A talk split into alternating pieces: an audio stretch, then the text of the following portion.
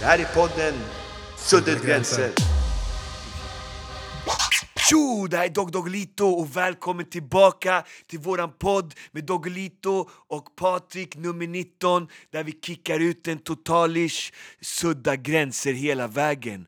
Och idag har vi en fantastisk gäst. Han har spelat fotboll i stort sett hela sitt liv. Vi har sett honom i landslaget, vi har sett honom i Djurgården och vi har sett honom i olika fotbollsklubbar och i fotbollssammanhang. Låt mig presentera på den fantastiska podden Sudda gränser. Här kommer han, landslagsmannen, folkhjälten Kim Källström! Kim Källström, välkommen.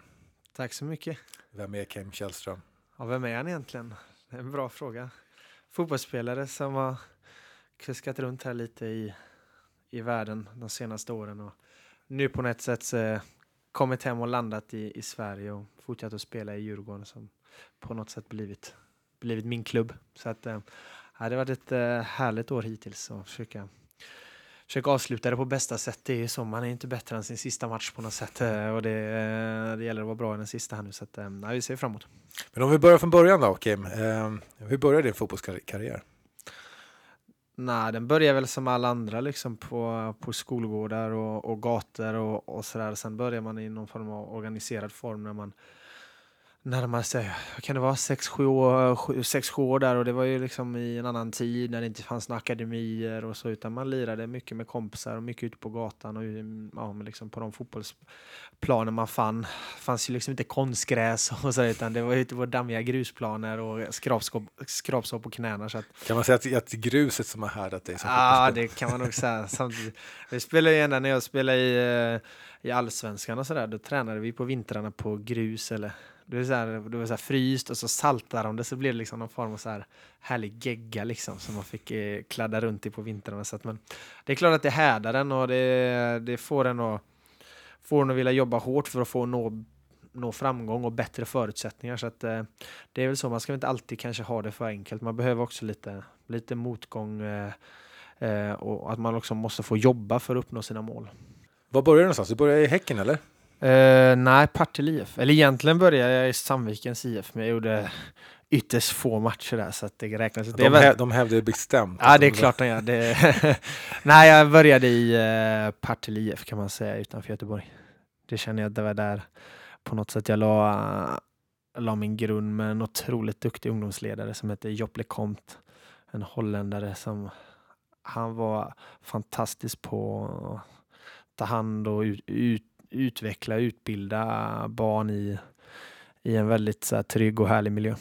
Vart gick det vidare sen då? Eh, sen jag var, jag spelade också hockey och så på den tiden. Men sen när jag blev någonstans där 14-15 så slutade jag med hockeyn och så flyttade jag till BK Häcken på andra sidan stan och liksom på något sätt startade någon form av elitsatsning är väl att ta i, men där blev det liksom lite mer på allvar än vad det var i, i Partille Så att, eh, eh, det var där, eh, ja, spelade där några år innan jag sen gick upp i A-laget och fortsatte liksom min karriär. Och det var Häcken som egentligen, där du slog igenom så att säga? Eller? Ja, det är det utan tvekan. Ja, jag vet också, vi, vi pratade tidigare om det här med förutsättningar. Liksom, så här, hur mycket tycker du hur mycket, hur mycket spelar tur in i fotbollskarriären? Alltså någonstans så, så är det en talang som bygger någonstans, men sen så hamnar man med ett lag och sen Ja, nej visst. Alltså talang visst, det, det är på något sätt grunden till allting och att man tycker det är roligt och sådär. Men sen tror jag att det handlar extremt mycket om hård, hård, hårt arbete, mycket träning. Och det tror jag spelar stor roll om man är fotbollsspelare och håller på med något annat. Liksom. Är, man blir liksom inte bra på någonting utan att man gör det. Är du en duktig tecknare så har du troligtvis tecknat mycket i din ungdom eller sådär. Det eller, eller vad, vad, vad än det nu är. Så att jag tränade ju mycket, men också för att jag älskade att träna. Jag tycker det är jättekul. Jag tycker fortfarande det är kul och kan se fram emot att åka liksom ut och, och träna nu fast jag Fast jag gjort det x antal gånger redan i min, eh, min karriär. Men alltså tur, nej, alltså jag skulle säga det är tillfälligheter liksom. Och den här turen, man på något sätt provocerar man ju fram det. Men det är klart ett par gånger i ens karriär där, där det liksom har stått och vägt och någonting har liksom gått ens väg på något sätt. Så att eh, det är väl så det någon form av ska, tur är det ändå liksom tillfälligheter där. Men det är så, jobbar du hårt och, och är en bra, liksom en bra lag, eh, medmänniska och bra medspelare så brukar man ändå till slut eh, ja, men till slut brukar det ändå liksom på något sätt betala av sig. Det är min, min uppfattning av det hela, att de som gör jag lever lite efter devisen, om du gör bra grejer liksom, så, så betalar det tillbaka till slut. Och efter Häcken så kom du till, Uh, Djurgården. precis. Flyttade till Djurgården och träffade dig första Precis. gången. Super. Nej, det, var, det var väl också ett lite oortodox val sådär eh, i och med att folk förväntade sig nog att jag skulle flytta utomlands. Men jag kände jag var ung och bodde hemma fortfarande och kände att det var ganska lagom steg. 2000, Två. 2002 var det vi träffades Exakt, nej, exakt. precis. Så att, eh, det var väl sådär, jag kände mig kanske inte riktigt redo för att flytta utomlands. Eh, Så här nu, men när jag har allting i backspegeln så, så är ändå för mig det, det stora, st- alltså det är många stora steg du ska ta i en karriär, men det största steget är där du flyttar från Sverige och utomlands. Där är liksom brytpunkten, jag känner att många liksom inte kanske riktigt bottnar i det. Och för mig var det jättebra, jag fick flytta hit och mm, spela två år här och spela lite, ja, men lite stora matcher och derby och känna på det här med att vara lite igenkänd och, och ha krav på dig och, Eh, och leverera varje match och sådär. Och, ja, det, var, det var jättebra. Bo, bo själv, bara en sån grej liksom, som känns som det mest basic. Liksom. Det, det är ju ett stort steg för alla. Liksom, så att, eh, ja, det var, så här i efterhand så känner jag att det var ett, ja, ett väldigt klokt beslut. Och det passade mig. Det är inte säkert det passade han som stod bredvid mig, men mig passade det alldeles utmärkt. Liksom, och det gör också att jag är en, liksom, en, en härlig klubb att komma tillbaka till också. Ja, vi hade ett par grymma år där. Ja, verkligen. Faktiskt. Nej. Några SM-guld och så fick jag ryggskott. Och Ja. i Halmstad och hoppade upp i min famn efter, efter guldet. Det var det värt, eller hur? ja, det var det värt alla gånger. Definitivt. Alltså. Och efter Djurgården då? Vart tog du vägen då? Eh, du har flyttat till Stade René i, ja, i Rennes, eh, i, på franska, vad blir det, västkusten va? Eh, ingen lag och ingen stad många svenskar känner till. Men det var bra, jag hade en bra tränare eh, som verkligen trodde på mig. Och eh, jag fick komma dit och fick mycket förtroende och spela hela tiden. Så det var ganska lagom, lagom steg. För att sen eh, ja, men flytta till Lyon då, som är det, ja, var, var i alla fall då, det är det inte längre PSG som har tagit över det ganska grovt, men det största laget i, i Frankrike med, som hade vunnit ett par år i rad och hade störst muskler och, och bäst spelare. Så att, eh, det var en enorm vad ska man säga, bekräftelse och att det bästa laget i ligan ville ha det efter, efter två och ett halvt år i, i den. Så att, um, då bar det av till Lyon och där stannade jag sex år sedan. Några speciella höjdpunkter? Ja, det var väl när vi vann ligan, eh, några Champions League-matcher där, när vi slog ut Real, Real Madrid där första året med Ronaldo var där och, och Benzema gick dit och Kaká och de skulle spela finalen, gick på Bernabéu också. Vi drog vidare till semifinal det året men tyvärr så förlorade vi. Så att, um, men det är väl det är just den, just den våren där när från det liksom att ja, men, vi slog ut Real och så kom kvartsfinalen och semifinalen. Liksom den, alltså den, eh, vad ska man säga, den atmosfären som var i, i stan Lyon då var, var härlig. Liksom. Tyvärr räckte det inte hela vägen ända fram till final, men så är det. Efter Frankrike, vad tog du vägen då? Ja, då behövde jag fylla på plånboken lite, Ja. så drog jag till Ryssland. Men det var också ett läge där rysk fotboll verkligen var på att ha frammarsch. Det var mycket duktiga spelare som flyttade dit, så eh, det är ett val som jag verkligen inte ångrar. Utan, eh, visst, det var bra ekonomiskt, men det var också väldigt bra fotbollsmässigt. Och det var väldigt kul att bo i Ryssland som är ett, som är ett väldigt annorlunda land. Och det, är- det är kul att ha, ha sett, eh, sett, eh, sett hur det var där och, och lära känna liksom... Man vi- tror ju någonstans att, det, att det typ ingenting fungerar. och Ja, såna men saker, det är ju såklart, med- jag tror att man har enormt mycket förutfattade meningar om, Mm. om Ryssland och så här. Sen är det också, så här, vi får ju också någon form av medial bild av Ryssland och media är ju ganska duktiga på att vinkla det så att eh, det passar deras agenda och så fungerar vi liksom inte i Ryssland utan det, och framförallt i Moskva är som vilken världsstad som helst. Sen det är klart att det är annorlunda om du kommer en bra bit upp på landsbygden eller sådär. Där är det Så är det i Sverige också i och för sig. Ja, jag antar att de flesta länder är så att Ja, man på något sätt så centrerar, ja men liksom, det är annorlunda att bo i de största städerna, det kan jag tänka mig. I alla länder är det väl, är det väl så. Så att, eh, det, var, det var en härlig upplevelse. Och du var där tre år, va? Ja, två och ett halvt. två och ett halvt år. Hade en liten avstickare till England och London där och spelade. Arsenal en, några månader där. Så att, eh, Berätta lite snabbt om Arsenal, det är intressant. Nej, det var ju det var ju liksom en märklig historia från början till slut. Så jag kom, de hade lite problem med skador, lite avstängda och behövde en mittfältare och liksom pinglade och sa ska du komma? Ja, ja kan vi göra. Jag är ju liksom halvskadad dock. Så visade det sig att jag hade en fraktur i ryggen. Så jag kom dit och började liksom, med- ja, jag körde fem veckor rehab och sen så jag kom jag tillbaka och lirade lite. Vi gick rätt okej och vi tog en fjärdeplats i ligan. Men framförallt så vann vi FA-cupen och fick slå en straff i ett avgörande läge. Och du, du kom liksom- dit och avgjorde alltså. Ja, men i alla fall, liksom det jag kände var så här, jag har inte gjort, eh, jätte, gjorde inte jätteavtryck på något sätt, men jag är ändå en liten, liten, liten del av deras historia och det, på något sätt räcker det för mig och det var Absolut. kul och, men just den här känslan efteråt när man fattar, när vi hade vunnit sen då, just när folk var så himla glada och lättade och jag hade inte riktigt fattat att Arsenal inte vunnit någonting på nio år. Och inte vinna någonting på nio år för en klubb som Arsenal, det är ju liksom mer än enormt. Så, så det blev lite så här, det var rätt härligt. Jag, blev, jag kunde liksom jag, fick, eh, jag kunde se det lite i ett annat perspektiv, lite utifrån sådär. För att hade vi vunnit, det är jättekul att, att vinna där, men man kände sig inte alltid som superdelaktig hela säsongen. Sådär, så att för mig var det en rolig grej. Liksom. För dem var det så här, wow, mm. äntligen vi vann. Liksom. Det, liksom, det oket som släppte från mångas axlar där var ja, det är kul att se liksom, när vuxna män blir så himla glada. Och sen efter Arsenal?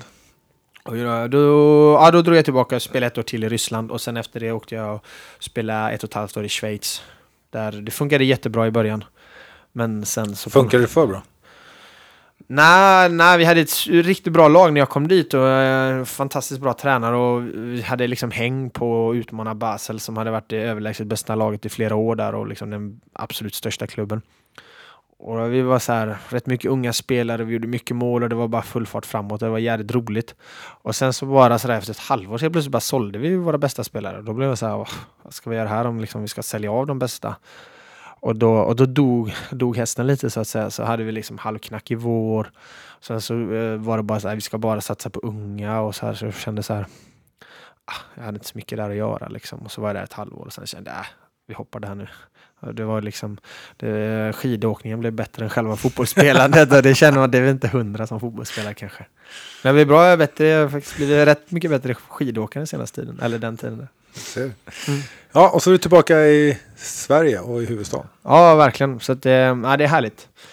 Det, jag kände både jag och min fru och ja, barnen vet jag inte, men alla känns som att Ja, men det är gött att vara hemma. De har aldrig bott i Sverige så de kan aldrig veta om det är gött att vara hemma. men jag tror i alla fall familjerna kände så här att det är, det är lite annorlunda när man kuskar runt sådär och man ja, när man inte har barn utan det är liksom bara på mina villkor för jag spelar boll nu. Ja, men så får man barn och min fru börjar känna att jag vill göra min grej liksom och sådär. Det, då, det är rätt gött att få, få komma hem och få avsluta och alla får, får göra det de behagar på något sätt. Ja, det har gått bra den här säsongen. Vi gjorde en jättefin säsong. Ja. Nu är det väl så, vi är inte riktigt i målen men vi kom, ja, ingen visste riktigt var vi, var vi stod och vi har ganska tunt trupp och hade ny tränare och sådär och Djurgården har inte varit med uppe i toppen på, på många herrans år så att äh, kan, vi, kan vi avsluta på en tredje plats så får man nog säga att vi gjort en jättefin säsong. Hur, hur är motivationen och relationen med Isak, Andreas Isaksson? Ja, relationen med Andreas är alltid på topp. Eh, motivationen är bra. Det, det är ju så, ju äldre man blir det, det sliter mer och det här konstgrässpelandet är, är tufft. Och jag börjar bli, jag börjar bli gammal. Det märker man. Och så där, det tar lite mer längre tid att återhämta sig. Och, uh, ja, man har liksom sina skavanker som man inte riktigt blir av med. Så att, uh, men det är en del av spelet. Jag tänkte mest relationen med Isak. Var det betydande för valet att komma tillbaka? Nej, det ska jag inte säga. Det var ett jädra plus, men det var inte det. Så det var liksom ingen dealbreaker så. Men jag tror i och för sig att i, att i och med att han flyttade hem ett halvår innan mig och äh, det hade nog, han öppnade nog en dörr som jag kanske inte hade koll, kollat in bakom annars. Så ska jag säga. Men när väl beslutet skulle tas kan jag inte säga att det var det som var. Men samtidigt så visste jag att han var där så det var ju Eh, det var jävligt roligt att få, eh, att få lira med honom igen liksom och, och sådär. Och, ja, men det är kul att liksom hänga i omklädningsrummet. Vi har ett jävla gött gäng och sådär. Det är bra drag i omklädningsrummet och alla är liksom glada och positiva och, och sådär. Så att, ja, det, är, det är jättekul. Inte bara med Andreas utan med många andra. Ett år kvar på kontraktet. Stämmer. Förlänger det? För, ja, nej, det, det, tror jag inte. Men vi får se. Man vet aldrig. Alltså, det är så här, det, vi får se vad, eh, vad som händer. Just nu så känner jag att jag vill försöka spela klart den här säsongen och liksom på något sätt eh, Får man fråga om, om det finns någon tanke till steg två efter fotbollskarriären? Nej, en del finns det väl sådär. Man liksom har lite trådar ute och sådär och tänker men det ska vara rätt gött att bara ta det lugnt också. kanske, alltså det är ju att vara fotbollsspelare eller e-, elitidrottare oavsett, oavsett sport, oavsett kvinna eller man sådär så tror jag att man du lever liksom även om du är ledig så är du ändå elitidrottare liksom och det, är liksom, det ligger hela tiden bak där och gnager. Den dagen man slutar så är det rätt skönt att bara känna, så här, eh, känna sig lite fri. Det är nog eh, det är något som jag tror jag kommer känna, sen vet man inte, men just den här känslan att man hela tiden måste ta, ta hänsyn till nästa match, nästa det och ja, sådär. Och kanske få en helg ledig och vara med barnen lite. Så. Att, eh, Ska säga. Men du är faktiskt här gäst idag av en annan anledning. Ja. Du är engagerad också i ett projekt som heter Kim Källström Trophy som Stämmer. förkortas KKT. Eh, berätta lite, vad är KKT? Kim Källström Trophy. Den här Kim Källström Trophy är ju en, eh, en klass i Gothia Cup. Fotbollsturnering, världens största fotbollsturnering för ungdomar. Eh, för eh, ungdomar med någon form av funktionsnedsättning. Så det är väl ett sätt Man kan, man kan säga att det är som en kupp i kuppen va? Ja, nej men det är ju... Eller en del av cupen. Nej, man säger att det är en del av cupen. Det är en egen klass, precis som det finns menar, olika års... Jag menar, det är ju här, eh, flickor och pojkar och så är det olika års, årskullar liksom. Och, sådär. och det här är bara en, eh, en annan klass. Jag tror det var, det var ett av de viktigaste idéerna när vi liksom kom med idén till BK Häcken och Gothia Cup. Att det är viktigt att det ska integreras i eh, turneringen som en... På så på så många plan det bara går som en del av Gothia Cup så att det inte blir liksom en, någon form av sidoprojekt. Och det är liksom det, är det som är hela liksom så här, integrationstanken i det. Att, Sudda gränser helt enkelt. ja, men verkligen. Och verkligen få göra liksom eh, göra så att fler ungdomar har möjlighet att delta. Det är ju verkligen eh, exakt flytta gränsen lite så här. Nej, men nu får de här delta. Ja, gör vi det här då kan så här många till som inte aldrig hade fått varit med och, och spela den här fantastiska turneringen. Och det är väl egentligen det som är, är nyckeln till allting. Så här, ge fler ungdomar möjlighet att delta liksom, och ha, ha kul och få hela den här upplevelsen. Liksom. Det, Hur startade Kim Källström Trophy? Det startade väl via en diskussion med mig och eh, min agent och min advokat och mina, min fru och mina, så här, mina föräldrar och lite folk runt omkring. Och så här, det var kul att göra någonting. Liksom försöka, så här, jag har haft det bra förspänt, haft folk som har stöttat mig.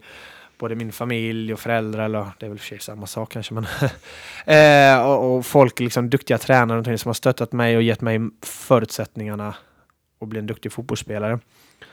Och här liksom vara mitt sätt så här, jag vill också försöka Ge tillbaka? på ge något sätt. tillbaka på Ja. något sätt. Känns lite så här, känns som man kan slänga sig med den klyschan lite väl ofta men visst, det, det, den passar väl ganska väl att försöka så här, ja men kan jag göra någonting för för att ge tillbaka då så att säga. Och just den här känslan att göra medan jag fortfarande var aktiv kändes väldigt viktigt för att det är så lätt att man säger ja jag skulle vilja göra det här men jag får vänta åtta år tills jag slutar eller jag får vänta tio år liksom. Det känns det känns också härligt, för varje gång man är nere på turneringen så är man lite ajour. Man är så ja ah, jag såg när du spelade den matchen eller gjorde det där. Liksom, att man vill liksom inte komma dit som en föredetting liksom. För det är ju så när den dag man slutar så kommer man glömmas bort fort. Det kommer nya spelare som är jätteduktiga liksom och tar ens plats. Så att, eh, det, det, det kändes härligt att göra det medan man fortfarande var, det var aktiv. Så det var så det började, jag måste, vad man ska hitta på och sen så Oh, min farmor hade, det gäller liksom så ah, hur ska man, ah, hur ska man göra? Så är det väl så här tillfället, jag hade min koppling, jag är uppväxt i BK Häcken och känner de som driver Gothia Cup och känner så ah, där finns en koppling, vad ska vi hitta på då? Och så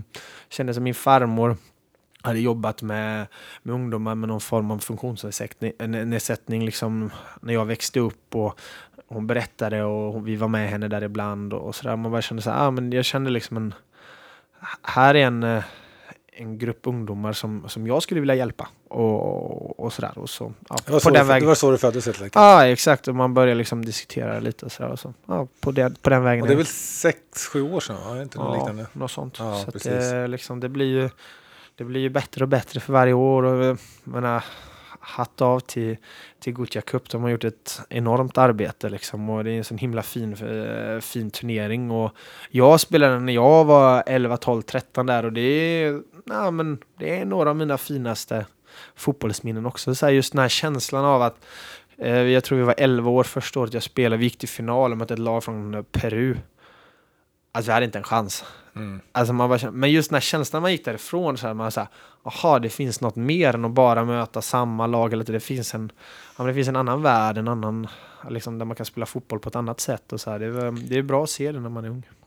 För er som inte vet vad Gothia Cup är så är det en av de största fotbolls... Jag tror det är världens största ungdomsturnering. Världens största fotbollsturnering. Det är väl eh, 50 du har 15, 16, 1700 lag per år som kommer ja. hit från hela världen. Liksom, så ja, det är en fantastisk upplevelse ja, faktiskt när man är där nere. Det är verkligen mm. människor från hela världen. Ja. Eh, vet du hur många lag som deltar i Kim Källström Trophy? Eh, ja, 30 ungefär. Målet är att ha 30 lag varje år och vi brukar vara där. Ibland 29, ibland 31 tror jag. Där. Och målet är att ha 50 procent från Sverige och 50 från, ja, från utomlands. Då. Och det var också en viktig del att, att det skulle bli en internationell turnering, även Kim Källström Trophy. Att det, inte skulle bli en, så här, ja, en lokal Göteborgsturnering med, med lag därifrån. Utan det har ju varit lag från Kina och Costa Rica och eh, Tadzjikistan och Ryssland och, och, så andra liksom, europeiska länder som ligger lite närmare. Så här. Och det är ju det, är det som gör, gör det härligt. Liksom. Eh, att, att man känner att det här är en upplevelse. Liksom, uh, att få komma till Göteborg och delta i det.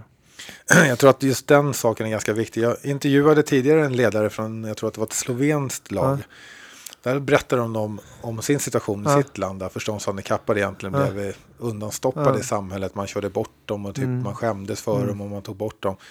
Eh, och han berättade hur viktigt den här turneringen var mm. för de ungdomarna. Att de fick åka iväg på den här turneringen och träffa andra. Och hela den, alltså det är en extremt viktig sak internationellt. Eh, tror att det finns någon möjlighet att, att sprida KKT-idén eh, vidare till andra länder? Det tror jag. Och det hoppas jag. Det är väl, jag tror att det är viktigt att bli väldigt bra på det här vi gör nu liksom i, i Göteborg och sådär. Och sen så är nästa steg att och, och ta den vidare. Och, och Gothia Cup expanderar ju också. Och, och, jag vet att det spelas i Kina, det ska spelas i Abu Dhabi och tror jag, eller om det, ja, där nere.